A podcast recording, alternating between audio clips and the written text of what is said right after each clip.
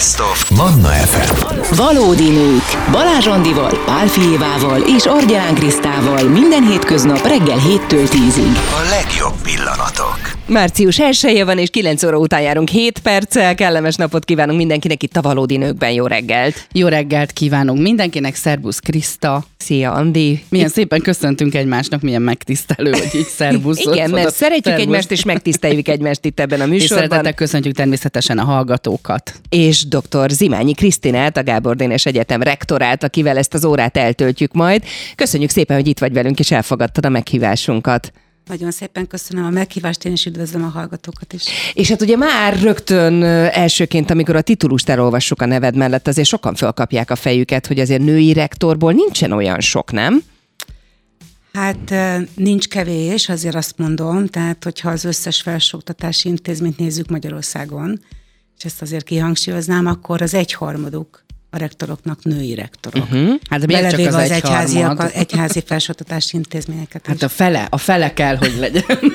Harcoljunk a Na, de rektor, hát női most már akkor egészen jó irányba haladunk így van, ez így ügyben. van, így van. Az utóbbi időben sokat változott. A, ha a hallgatói összetételt nézzük, akkor ott mit lehet mondani a lányok fiúk arányára egyébként? Kik azok, akik például ö, sokszor halljuk azt, hogy ö, a hazai oktatási rendszert a nők jobban tolerálják például, ez igaz? Így van? Hát ez egy komplex kérdés, és komplexnek kéne lenne a válasznak is, de azért azt is tudni kell, hogy ez erősen függ attól, hogy milyen szakról beszélünk. Uh-huh. Gondoljunk például a tanítóképzőre. Ott lényegesen nagyobb arányban vannak a lányok, mint mondjuk egy informatikus szakon. Ott lényegesen alacsonyabb, 10% alatti a lányoknak az aránya. Tehát eh, összességében a felsőoktatásban 50-50 százalék körüli az arány, de szaktól jelentősen eltér az, hogy éppen ott, azon az évfolyamon, azon a képzésen hányan vannak. Mi a helyzet a pozitív diszkriminációval a hölgyek tekintetében? Tehát jár például pluszpont akkor, hogyha valaki gyermeket nevel, és kisgyerekes anyukaként iratkozik be egy felsőoktatási intézménybe? Ez egy nagyon érdekes kérdés, ugyanis a felsőoktatásba való jelentkezés és a pontszerzés pont ebben az évben változik meg. Uh-huh. Nagyon összetett lett, és egy kicsit bonyolultabb, mint ami eddig. Minden intézménynek van lehetősége 100 pont megadására, többletpont megadására, és ezt a 100 pontot ők határozzák meg, tehát egyénileg, intézményi szinten. Ha az intézmény, a felsőoktatási intézmény úgy gondolja, hogy preferálja azt, hogy a gyereknevelés mellett, mondjuk azt, hogy a gyes mellett, gyed mellett tanulókat is szeretné ösztönözni, akkor adhat érte pluszpontot. Uh-huh. És mondjuk van olyan is, hogy azt mondja egy IT területre szakosodott felsőoktatási intézmény, hogy én nagyon szeretném, hogyha itt több lenne a lány, mert hogy jót tesz a közösségnek, meg egyáltalán jót tesz, akkor pozitívan diszkriminálja a hölgyeket, és azt mondja, hogy több pontot adok ezért, meg ezért a hölgy hallgatók számára. Általánosan azt nem lehet mondani, hogy munka mellett tanulást preferáljuk, akkor kap érte 50 pontot, 60 pontot, de ha hölgy, akkor 80 90 Aha. Így azért nem lehet ezt megtenni. Inkább úgy, ahogy az előbb is beszéltünk róla. Tehát, hogyha gyes gyedmed mellett valaki, Igen. akkor lehet. Ugye február 15-e volt a jelentkezési határidő. Mi a helyzet, ha valaki most ébred föl, és mondja azt, hogy hú, hú, hát március 1 van, de én mégis úgy gondoltam, hogy szeretnék menni egy felsőoktatási intézménybe.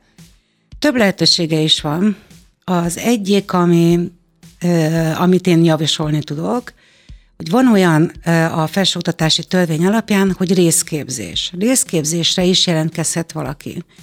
Ez azt jelenti ez a részképzés, hogy felvesz néhány tantárgyat, és azt elvégzi, és amit, amiket elvégzett, arról természetesen mi úgy mondjuk, hogy kreditigazolást kap, tehát arról kap egy tanúsítványt, hogy elvégezte, és ha felvételi eljárás során bekerül az intézménybe, akkor ezt érvényesíteni tudja. Jó, hogy előre tanul. Előre tanul Á. tulajdonképpen, ennek nagyon sok előnye van. Különösen, aki munka mellett tanul, de aki nem munka mellett ott is van jelentősége, vagy akár már valahol felsőoktatási intézményben van, ott mondjuk vendéghallgatónak szoktuk hívni, mert kipróbálja magát egy kicsit a felsőoktatásban, megnézi az intézményt is, és megnézi azt a területet, amit tulajdonképpen el szeretne majd végezni, amivel dolgozni szeretne. Tehát nagyon sok előnye van a részképzésnek. A másik lehetősége pedig az, hogy felkészül, és majd csak a pótfelvételi eljárással kerül be, ugye augusztusban szokott lenni a pótfelvételi eljárás, ott nyújtja be a jelentkezését, és ugyanúgy szeptemberben indul a tanulmánya, mint akik most jelentkeztek február 15-ig, csak később adja be ezt a jelentkezési lapot.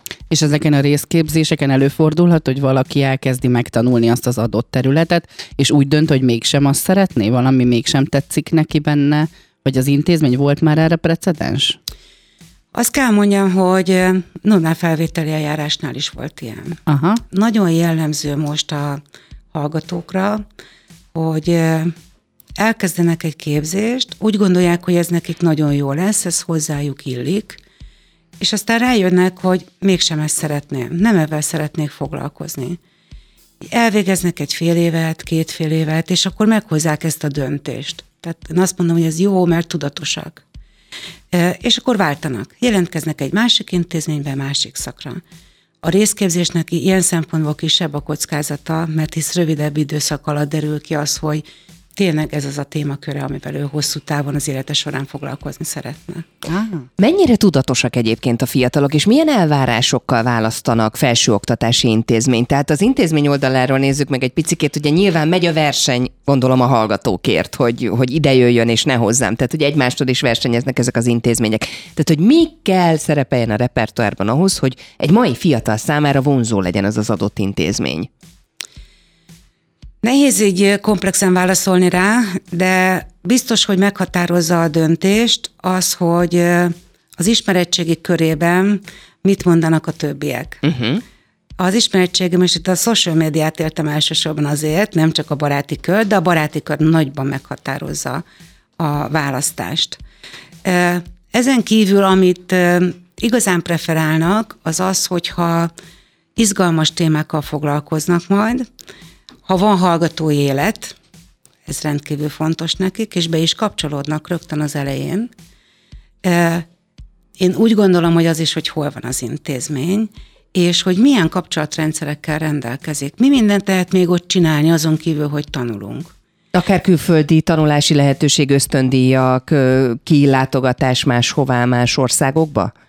Ez is meghatározó de azért azt tudni kell, hogy egyénileg más-más lehet az elvárás és a preferencia sorrend a, a hallgatók számára is. Én egyébként most arra gondoltam, az én ismeresi körömben van sok olyan fiatal, aki tanul egyébként, de dolgozik, főállásban dolgozik, és neki például az volt a fontos szempont, hogy az egyetemen lehessen olyat csinálni, hogy egy-egy kurzust meghallgatni úgy, hogy mondjuk este, vagy éjszaka tanulni, vagy akkor hallgatni ezeket a, a, az előadásokat, vagy oktatói jelenlétet, vagy mi ez, hallgatói jelenlétet nem igénylő kurzusokat, amikor ő megteheti azok a, a hallgatók, akik kimondott a munka mellett, eleve munka mellett döntenek úgy, hogy mégiscsak diplomát szeretnének szerezni, vagy mesterképzésre mennek, ők vagy levelezőképzésre, vagy távoktatásra jelentkeznek eleve. Uh-huh. De ez másik hallgatói kör, mint amit említettél. Ott rendkívül fontos az, hogy úgy legyenek a konzultációk hétvégén, péntek délután, ami nem ütközik a munkahelyi elfoglaltságokkal, és olyan anyagokat, olyan segédanyagokat kívánnak, és mi éppen tudunk is ilyennel szolgálni nekik, amik online elérhetőek, és most már túlléptünk azon, hogy jegyzeteket, PDF-eket tegyünk ki, online tananyagokat, kurzusokat szeretnének, mert azok segítik igazán a tanulmányaikat, és ott is nagyon fontos, hogy nagyon rövidek legyenek, mert nincs idejük arra, hogy leüljenek, és három-négy órát foglalkozzanak valamivel. Vagy este család, gyerekek elmennek aludni, megbeszélték a napi problémákat, feladatokat, és azt mondja, hogy még van egy fél órám, akkor most még leülök, és akkor fél óra ideje van egy adott témával foglalkozni. Erre nagyon-nagyon kell figyelni ezeknél az anyagoknál. De valóban a nappali munkarendes hallgatóknál is ad a tendencia, hogy ha nem is rögtön a képzés elején, tehát az első fél évben, de hogy a második fél évtől már elkezdenek dolgozni. Ami egyébként nagyon jó. Nagyon jó, mert munkaerőpiacon is kipróbálják magukat, rengeteg munkatapasztalatuk lesz, hozzászoknak ahhoz, hogy a munkahelyen hogyan is kell viselkedni, mit várnak el tőlük. Ha pedig a szakjuknak megfelelően helyezkednek el, akkor pedig rengeteg plusz információt kapnak. De ezért a nappali munkarenden is valóban ott van az igény, hogy olyan anyagokat adjunk, úgy segítsünk nekik a tanulás folyamatába, hogy ezt este is lehessen. És a nappali időszakban olyan órákat tartsunk, olyan gyakorlati labor, mi laborgyakorlatokat tartunk, amik viszont kimondottan a, a gyakorlati részekre fókuszálnak nagyon erősen. Képzeljétek el, hogy az unokaöccseim járnak felsőoktatási intézményekbe, és így elsétáltam a szobájuk előtt egy vendéglés alkalmával, és döbbenten láttam azt, hogy hallgatják az előadást, a kurzust online, felgyorsítva. Tehát, hogy már arra sincs ideje, hogy végighallgassa realben, hogy normál tempóban beszél az előadó, hanem be van gyors. Mondom, ti mit csináltok? Mi ez a És csak ezt hallottam, hogy gyorsítva, mert hogy neki arra nincs ideje, hogy 45 percig üljön a gép előtt, amikor ez 25 perc alatt és meghallgathatja, és leszűri magának azt az infót belőle, ami kell. Ez valóban így van, de azért kicsit magunkra is gondoljunk. Tehát akkor azt mondom, hogy magamra. Nem biztos, hogy neki. Nem Tehát tudom még, mit akarsz mondani, majd mindjárt akkor kint- ellent ha mondunk. Kint van egy videó, amit ajánl egy cikk például, az a videó 10 percnél hosszabb, én már el se indítom. Jaj. Elindítom, és elindítom a videót, oké, tekerek rajta, gyorsítom. Tehát én magam is már így használom ezeket az eszközöket, ugyanígy a szövegkörnyezetet. Ha túl hosszú, akkor neki se futok. Tehát apró részleteket csak. Felgyorsult a világ. És az ő tanulási szokásaik meg nagyon megváltoztak. lépést tud ezzel tartani egy patinás egyetem, egy régmúltú egyetem, egy olyan oktatói gárdával, ahol azért nagyon nagy szaktekintélyek vannak ott, de hát már 30-40 éve ott vannak a pályán, és tök máshoz vannak szokva, és nem bántani akarom őket félre, ne értsétek. Tehát, hogy ez nagyon nehéz Ez lehet. egy nagyon nagy kihívás. E, A mindegyik intézményben van oktatásmódszertani központ. Az ő feladatuk az éppen az, hogy felhívja a figyelmet, tréningeket tartsanak, rávilágítsanak az oktatói körnek arra, hogy megváltozott a világ, éppen most mi az, ami a szükséges az aktív hallgatói körnek, és hogy kell ezt átalakítani. Nagyon más, mint amikor még én jártam valamikor egyetemre. Tényleg nagyon megváltozott. unokahugom mondta ő is egyetemista, hogy egyszerűen megszűntek a papírok az életemben, hogy egy ilyen táblagéppel él, és mondja, hogy azt viszi mindenhova, és azon történik, nagyon ritkán nyúl már papírhoz. Így gépel vakon, folyamatosan a fülébe van a fülhallgató, mert hallgatja az előadásokat, úgy jegyzetel, hogy közben ide bármit beír, kiír, felír, és mondja, hogy megszűntek a papírok. És az anyukája, aki szintén ezen a szakon végzett, azt mondta, hogy ő meg ilyen leszakadt a hát, amikor hordta be a sok jegyzetet. Hát meg. és milyen jó volt, hogy egy matfóliás jegyzetbe futottunk bele, mert annak még így az illata is jó volt, meg az ujjad alá is úgy, úgy sejmesebben siklott bele az az adott könyv, tehát hogy nekem még ilyen élményeim vannak így az egyetemi időkről. Vannak egyébként ö, idősebbek is a, a felsőoktatásban? Tehát, hogy mi a jellemző a korosztályi összetételt tekintve? A nappali munkarendben nincsenek. Tehát ott még mindig az az uralkodó, hogy kikerülve a közoktatásból jönnek be a képzésbe. Alapképzésről beszélek most. A távoktatáson és a levelező képzésben viszont azt látni, hogy az idősebb korosztály jön be. Ez érdekes, mert egy 10-20 évvel ezelőtt még a fiatalok, bocsánat, a fiatal, tehát a, ugyanúgy a 18-20 év közöttiek uralták a hallgatói létszám nagy részét, távoktatásban és levelezőben, és most már nem. Most már azt lehet észrevenni, hogy ez eltolódik egy olyan 30 év körülire. Sőt, még egy másik tendencia is van, legalábbis a saját intézményünkből vonom le a következtetést, nagyon sokan járnak úgy alapképzésre, távoktatásra, hogy már van egy diplomájuk. Nagyon sok jogászunk van, orvosunk van.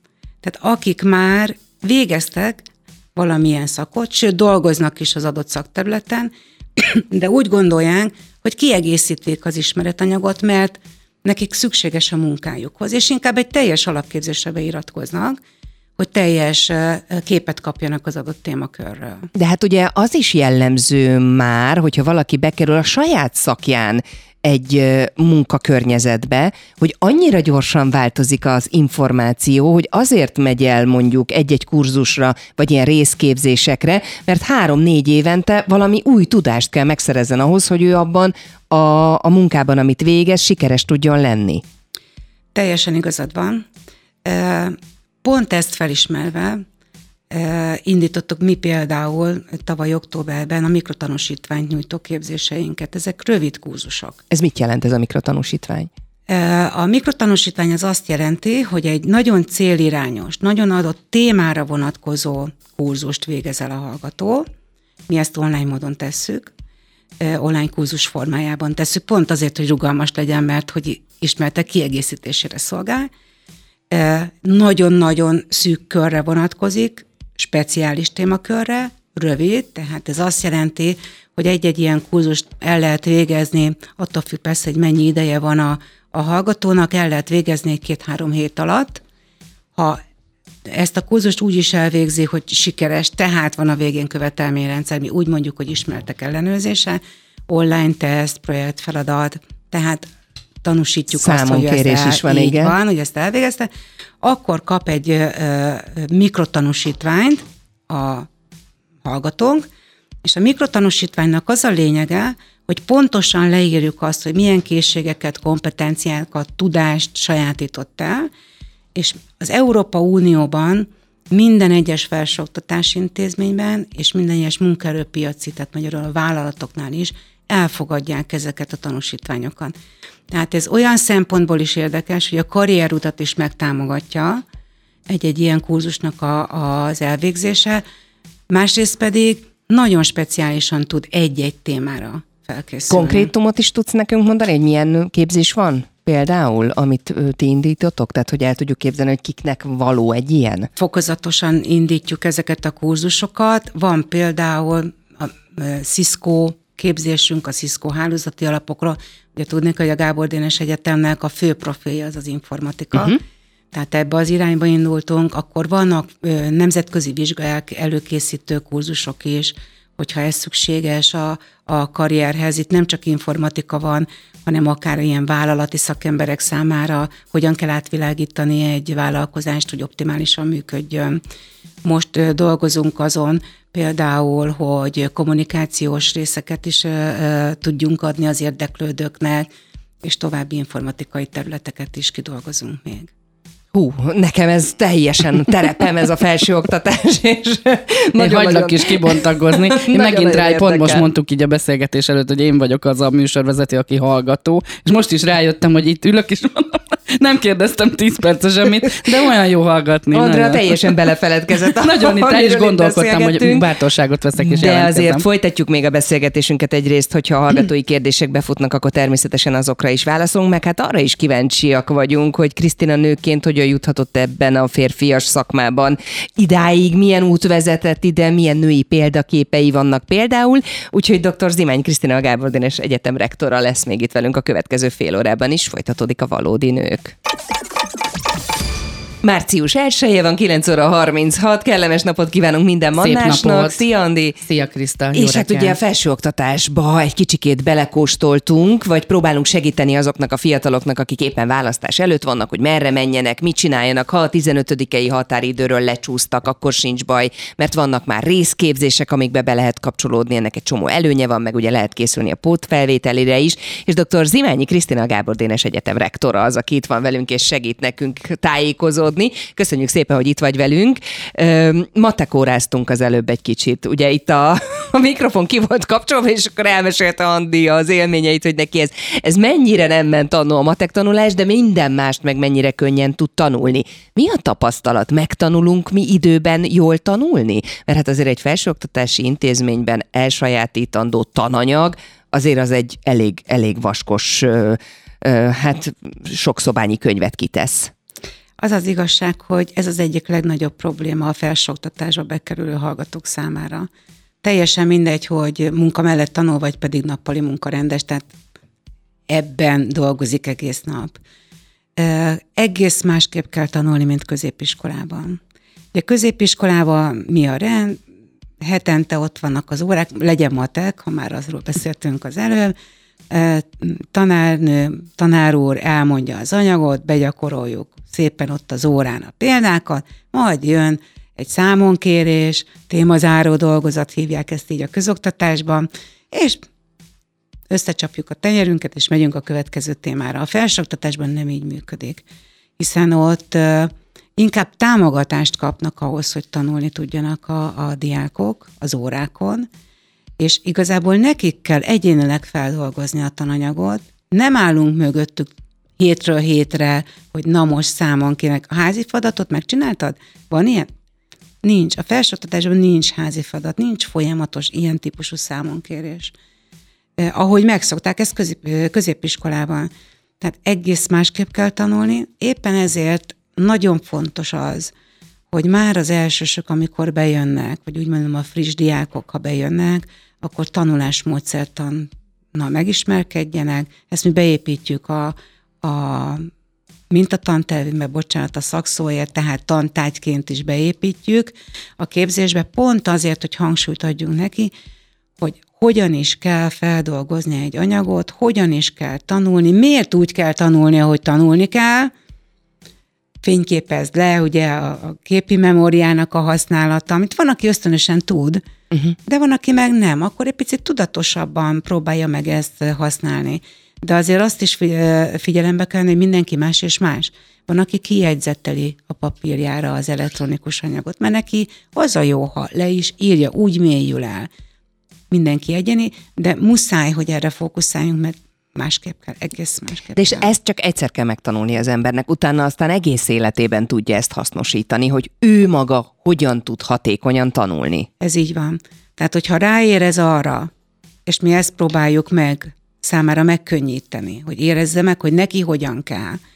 Ha ezt ő megtanulja, akkor igen, akkor biztos, hogy tulajdonképpen bármit. Persze az is igaz, hogy mindenki más, és másképp gondolkodik. Máshoz vannak készségei, képességei. Van, aki a szövegeket tudja jól megtanulni, van, akinek meg egy matematikai levezetés, mivel annyira logikus, akkor az simán jön. Tehát mások vagyunk, ez természetes, de az, hogy hogyan tanulunk, az mindenkinek egyénileg így rá kell jönni, és meg kell tapasztalnia. Ez nagyon fontos szerintem, de ez a ugye, kisebb gyerekeknél is szerintem nagyon fontos, hogy eleinte a közoktatásban is megtanítsuk őket tanulni, hogy leülni, hogy figyelni, hogy ott lenni agyban és koncentrációban ahhoz, hogy megjegyezzék. Mert én a magam példájából tudom, hogy nekem az édesanyám és édesapám nagyon sokat segített abban, hogy megértette velem az iskolát tehát, hogy miért járunk oda, és hogy ez miért fontos. És elmegyek az ember a felsőoktatásba, ahol már nincsenek ezek az úgymond kötelességek, hogy nyolctól ott vagyok kettőig, akkor ugye rám marad az egész terhe, hogy hogy fogom beosztani az időmbe, meg hogy mihez nyúljak, meg, meg mi az, ami fontos belőle, meg hogy mi az, amit oda nézzek a táblára, vagy a papíromba. Tehát, hogy ez, egy, ez, ez, ez borzasztóan fontos. Tehát, hogyha valaki most kezd bele például a főiskola vagy egyetemi tanulmányába, akkor ne féljen ettől, mert akkor van erre egy külön dolog, ami most engem például megnyugtatott, mert én kacérkodok a gondolattal, hogy visszairatkozzak. Tehát, hogy valami diplomát még szerezzek, és akkor most így rájöttem, hogy akkor ott lesz majd segítségem még több. Például ilyen tekintetben is, hogy hogyan tanuljunk. Krisztina, mennyiben változott egyébként az egyetemi oktatás, meg a rendszer, meg, meg a tananyag felépítése például ahhoz, amikor te először bekerültél a felsőoktatás rendszerébe, meg hát aztán utána jól ott is ragadtál? Hát nagyon nagyot nagyon nagyot változott, és én úgy gondolom, hogy most a következő időszakban, években még nagyobbat fog változni.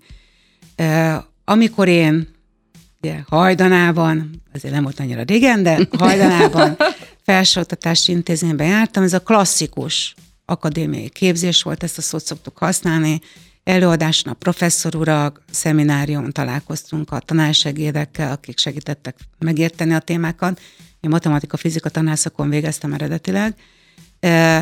Ma már teljes mértékben átalakul, elsősorban pontosan az oktatás módszertani része. Én említettem, hogy vannak már ilyen központok a, az egyetemeken, akik segítik ezt a változást, akiknek az a feladata, hogy segítse. Tehát például csak egy példát mondjak, a mi időnkben még az nem is volt elképzelhető, hogy kiáll egy tanár a, az előadásra, felvezet egy témát, elmagyaráz egy témakört, akkor ott megáll, és kis videókat fog majd nekünk bejátszani, feltesz, megáll, és akkor kvízkérdéseket tesz fel. Ma már ez alap, hogy a felsőoktatásban ezekkel az eszközökkel érjünk, most csak az előadások szempontjából.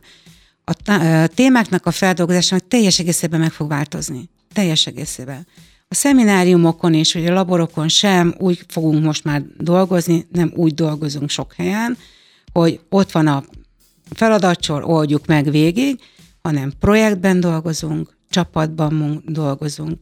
Én is, hogyha most a matematikából mondom a példát, bekerülő elsősöknél, a, ott van a feladat, ki is adom, de ketten-hárman dolgoznak együtt rajta. Miért? Azért, hogy egy kicsit a csoportban tudjanak dolgozni, sokkal hatékonyabb, és egymást is segítik. Saját tapasztalat. Emlékszel, hát azt tanultuk középiskolában. Ja, tényleg, hogy is volt, gyere mond. Utána persze mi tanárok, oktatók átvesszük az egészet velük, megbeszéljük a megoldásokat is, de megváltozik a módszertan. Nagyon fókuszban van a projektmunka, a projektfeladatoknak a kérdése, nagyon fókuszba kerül az, hogy minden gyakorlati oldalról közelítsünk meg minden témakört. Gyakorlati oldalról, esettanulmány oldaláról közelítsünk meg, tehát lehet egy társadalomtudomány területről területhez tartozó téma is, akkor is eseteket adunk oda, és megbeszéljük, mindenki azt feldolgozza, mi a véleménye, hogyan, és összerakjuk az óra végén, hogy ez egy közös képpé álljon össze. Ez egy egész más oktatási folyamat. Olyan lelkesen beszélsz magáról a tanításról és az Abszolút. oktatásról is. Honnét hoztad ezt? Mikor volt elsőként az a gondolat a fejedben, hogy te igenis tanítani szeretnél? Az, hogy matek, fizika, hát arról már ne is beszéljünk, hogy ezt a szakot választottad. Szerintem a, a, az én egyéni fejlődési utam az nagyon sajátos, mert nagyon sokan hozzák a családból, ismerettségi körbe, ugye ezeket a, az elképzeléseket, lehet nagybácsi, nagynéni is, vagy akár mondjuk egy tanárnak is nagyon nagy hatása lehet a gyerekeknek. Nálam ilyen nem volt. Én mindig tudtam. Tehát én azt kell, hogy mondjam, kicsinek is tudtam már, hogy tanítani szeretnék. Tehát az al- alsó tagozatban már tudtam, hogy én, én tanár szeretnék lenni, tanítani, hát még ugye akkor úgy fogalmaztam, tanítani szeretnék. Aztán, hogy miért, az később felső tagozatban már tudtam, hogy matematikát szeretnék tanítani, a fizika az egy kicsit később jött. Nehéz volt egyébként abban az időben nőként ezt az utat végigjárni, ugye családanyaként karriert építeni, és hát eljutni oda, hogy Gábor Dénes Egyetem rektora, ez hangzik el a neved mellett, amikor bemutat valaki. Hát nem volt könnyű, azért ezt elmondanám. Valóban a család az egy központi kérdés, és hogyha onnan nincs támogatás, megértés, támogatás, akkor nehéz egy, egy nőnek, hát csúnya szó, de mondjuk ki karriert építeni. Bár megmondom őszintén, számomra sosem a karrier volt a fontos, hanem egy feladat. Hogy azt a feladatot hogyan oldjuk meg, és jól oldjuk meg, és közösen oldjuk meg. Uh-huh. Engem ez vitt mindig is előre, mert ez az alapgondolkodásmódom. A másik pedig a tanári mi voltam, hogy a környezetemnek és így a munkatársaimnak is mindig elmagyarázom, hogy miért. Tehát, hogy mi a feladat, de miért, és akkor milyen lépésekből áll. Tehát én a hétköznapokban is egy kicsit tanár vagyok. E, ezt a gondolkodásmódot, ezt az energiát könnyen tudtad érvényesíteni mondjuk egy ilyen férfias szakterületen, mint például az IT terület? Tehát, hogy a, arra vagyok kíváncsi, hogy a te női energiáid hogyan tudtak ott utat törni, vagy miben hoztak más szemléletet? Azt gondolom, hogy a Gábor Dénes Egyetemnek a profiljára gondolsz, unikum. Tehát, hogy a, a, az IT szektorban nő kerül be. Más egy megbeszélésnek a légköre, amikor egy nő bekerül egy ilyen megbeszélésre és másképp is tudja irányítani. Irányítani tudja a megbeszéléseket és az irányokat. Mert, mert annyira a férfias kör valóban, tehát ez nem csak sztereotípia, hanem valóban nagyon férfias munkakörökről van szó, és ezért nagyon nagy meglepetés, amikor egy nő kerül be. Én pozitívan élem meg, rendkívül pozitívan. Ki is lehet ezt használni előnyként abszolút, és úgy forgatni a dolgokat? Nyilván nem visszaélni vele, tehát nem arra gondoltam. Hát igen, pont ezt akartam mondani, hogy nyilván nem negatív irányból kell ezt megközelíteni, de lehet. Tehát számomra ez egy nagyon pozitív dolog volt, és úgy gondolom, hogy a partnereimnek is, amikor például mondjuk távoltatási központot vezettem a, a Budapesti Gazdasági Egyetemen, és nyilvánvaló volt, hogy a távoktatáshoz csupa informatikai rendszer kell, tehát az informatikai rendszerek működtetőinek csupa férfi vezetői voltak, a fejlesztői csupa férfi volt, és engem ugyanúgy egyrészt elfogadtak, Tehát beszélgetés során is feltettek olyan témákat, ami inkább férfias, és mondtam, hogy miért tőlem kérdezitek, hát hiszen én, én, én nő vagyok, de, de elmondom a másik oldalnak is a gondolatait erről, de ugyanúgy befogadtak, és ugyanúgy elfogadták ezeket az irányokat, de érezték, hogy egy kicsit más oldalról tudom megközelíteni a problémákat. Hogyha egy, bocsáss meg, Andi. Nem semmi, nem. M- még csak egy Én megint, gondolat. megint behallgató vagyok, tehát én, én nagyon jól elülök itt. Most beszélgessetek, csak én hallgatom. Még az jutott eszembe, hogy van egy ismerősöm, aki uh, lányként uh, IT szakember, és nagyon-nagyon keresett például a munkaerőpiacon, egyébként egy jó szakember is, de hogy ő elmondta a saját tapasztalatát, hogy versenyeznek érte a cégek, hogy mit tudom én, tíz fiú mellé föl tudjanak venni végre egy lányt. De mit tudnál javasolni azoknak a hölgyeknek, akik például kacérkodnak ezzel a területtel, hogy érdemes, igenis lehet itt karriert építeni, befutni és sikereket elérni? Azt tudom javasolni, hogy ha őket érdekli a terület, mindenképpen vágjanak bele. Mert ha érdekli, akkor nagyon fontos, hogy ebben foglalkozzon. Az, hogy ő nőként vág bele, én ezt most oldalszálnak tekintem első, első gondolatra. Inkább az a fontos, hogy abban jó legyen, és megtalálja azokat a pontokat, ami számára fontos, azokat a sikereket, a napi sikereket, hosszabb távú sikereket, és az IT területén a nők is meg tudják, természetesen.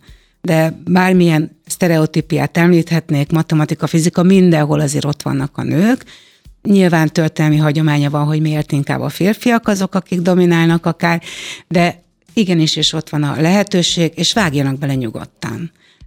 Nagyon sok, nekem is hallgatóm is van, ismerettségi körömben is van egy ö, olyanok, akik nőként, informatika területen nagyon nagy karriert tudnak befutni. Most a karriert, a sikereket, karrier alatt a sikereket értem természetesen.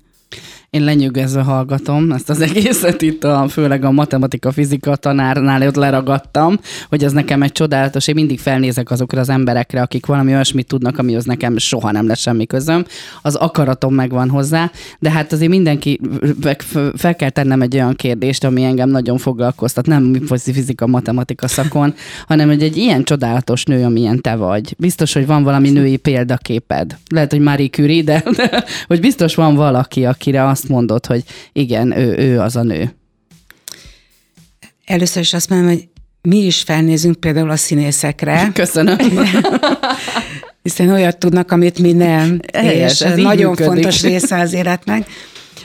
A mintaképek kapcsán nem tudnék megnevezni olyan történelmi, vagy akár tudománytörténeti személyt, akire azt mondanám, hogy ő a mintakép, de általában a mintaképeknél is azt gondolom róla, hogy a gyermekek és akár a, felnőttek esetében is elsősorban a mintákat ugye a családból hozzuk. Kimondottan, kimondatlanul. A család az, aki, aki meghatározó ebben az esetben. Van persze olyan terület, mint a sport, vagy épp a művészet, amikor azt mondjuk, hogy de én olyan szeretnék lenni, mint, mint Dali, vagy most is mondhatnék valami egészen más példákat.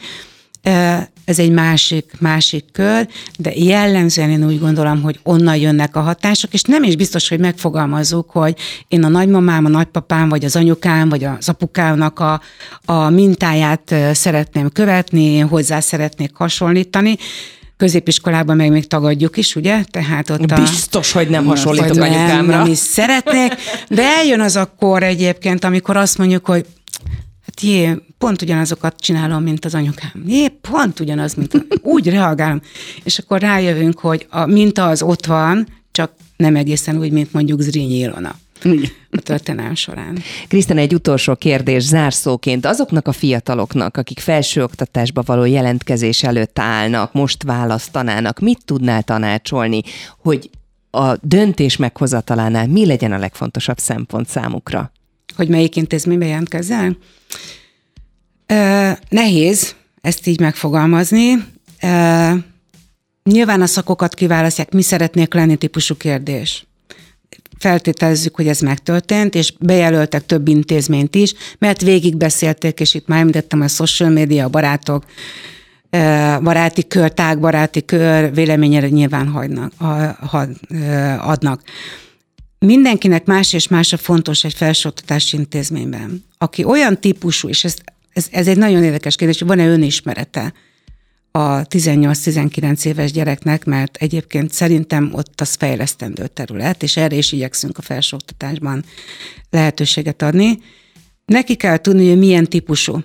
Ha ő például elméleti kutatások felé szeretne elmenni, de honnan is tudom ezt? Hát szeretek ilyeneket olvasni.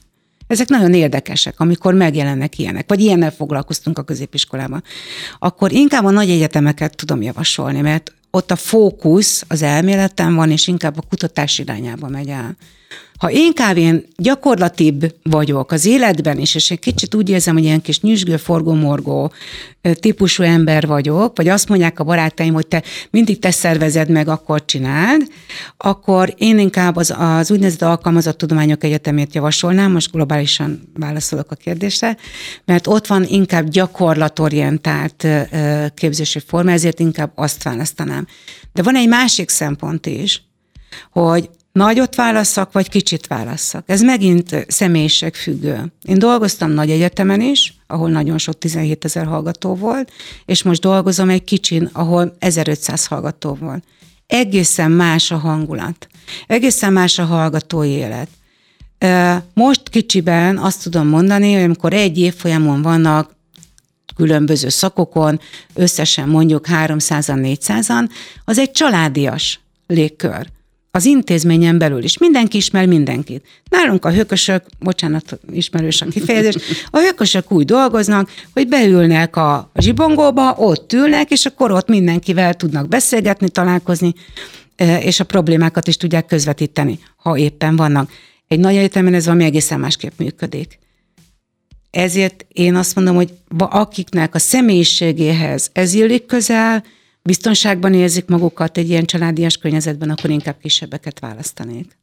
Nagyon szépen köszönjük. Nagyon szépen ez, köszönjük, csodálatos Azt volt. gondolom, hogy útravalóként is elvihető mindenkinek a mai óra tanulságaként. Dr. Zimányi Krisztina Gábor Dénes Egyetem rektora volt a beszélgető partnerünk ebben az órában, és akkor mindenkinek nagyon-nagyon kellemes hétvégét kívánunk, mert már csak a búcsú van hátra, hogy elköszönhessünk a mi kedves hallgatóinktól, meg hogy egy kicsit kedvet csináljunk a március 4-i reggeli adáshoz, ahol például beszélgetni fogunk az első randikról is. Na végre. Végre feltéphetjük a sebeket. Mert hogy fáj az első szakítás, igen, de az első randi az más, az általában jó. Onnét jutott eszembe, nemrégiben hallottam a hírekben, hogy egy fiatal ember elájult a plázában, mert annyira izgult, hogy találkozik a szerelmével, hogy három napig nem evett, és mikor meglátta a hatalmas rózsacsokorral a kezében, akkor összeesett, és az annyira cuki. Nagyon kedves. Úgyhogy első randis élményekről fogunk beszélgetni, meg cukrászkodunk majd. Kismárton Máté lesz a beszélgető partner. De telefonon vagy bejön? Bejön hozzá. Ó, remélem, hogy sütit. Úgyhogy uh, izgalmas, vidám, mosolygós hétvégét kívánunk mindenkinek, és ilyen hétfővel érkezünk vissza. Mi valódi nők nagyon-nagyon kellemes hétvégét kívánunk mindenkinek. Köszönjük, hogy velünk tartottak egész héten, és ne felejtsenek el jövő héten is ugyanígy velünk tartani. Sziasztok, hello! Minden jót, szép hétvégét! Valódi nők! Minden hétköznap reggel 7-től 10-ig a 98.6 Manna FM-en és online.